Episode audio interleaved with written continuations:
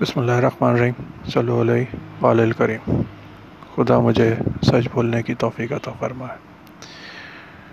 انیس سو چھیاسی یا ستاسی کا شاید ذکر ہے۔ شائننگ انڈیا، اس نام کا ایک آرٹیکل میری نظر سے گزرا۔ اچھا کہیں گئے ہوئے تھے شاید؟ وہ لوکیشن کیا تھی مجھے نہیں پتا۔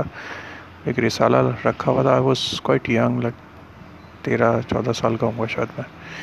اسٹار ڈسٹ ایک میگزین پبلش ہوتا تھا دبئی سے۔ اس میں ایک آرٹیکل کسی نے لکھا تھا شائننگ انڈیا کے نام سے۔ اور وہ انڈین تھا بندہ۔ اور اس میں اس نے یہ بتایا تھا کہ جی انڈیا کے دو روپ ہیں۔ ایک تو وہ ہے جہاں پہ یہ ساری اس کی مووی انڈسٹری ہے ٹی وی ہے، دوسرے معاملات ہیں۔ اور انٹرنیشنل کانسرٹس ہیں۔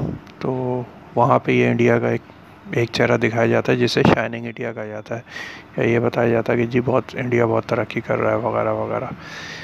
اس آرٹیکل میں اس نے پھر یہ بتایا تھا کہ جو انڈیا کا اصل چہرہ ہے وہ یہ ہے کہ کتنے کروڑ لوگ یہاں پہ بھوکے سوتے ہیں، بھوک ہے، افلاس ہے اور تعصب ہے، دوسرے مسائل ہیں۔ امن بہت ساری چیزیں اس نے مینشن کی تھی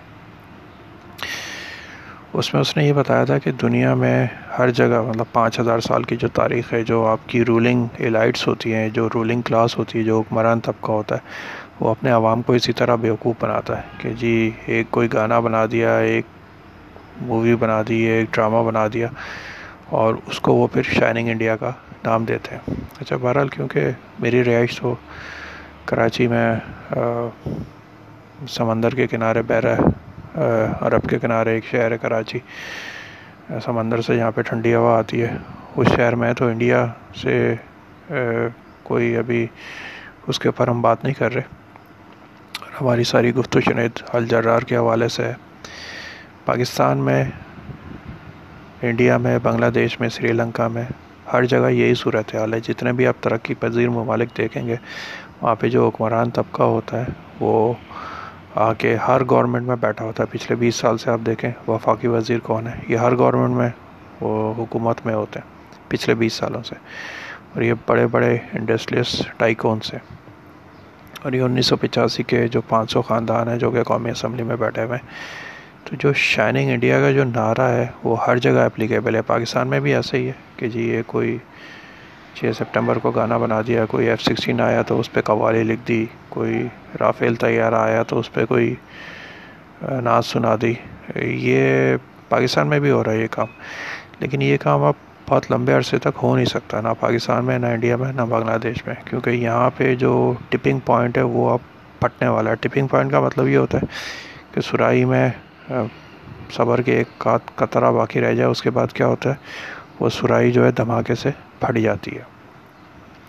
تو یہ جو دو سو کروڑ انسانوں کا خطہ ہے، یہاں پہ بالکل یہی حالات و واقعات و معاملات ہیں کہ عوام بھوک سے مر رہی ہے اور جو فرانس کی ملکہ ہے، وہ اسلام آباد میں بیٹھ کے یا نیو دہلی میں بیٹھ کے یا ڈھاکہ میں بیٹھ کے یا کولمبو میں بیٹھ کے یہ کہہ رہی ہے کہ جی یہ بھوک سے مر رہے ہیں تو روٹی نہیں ہے تو کیک کیوں نہیں کھاتے؟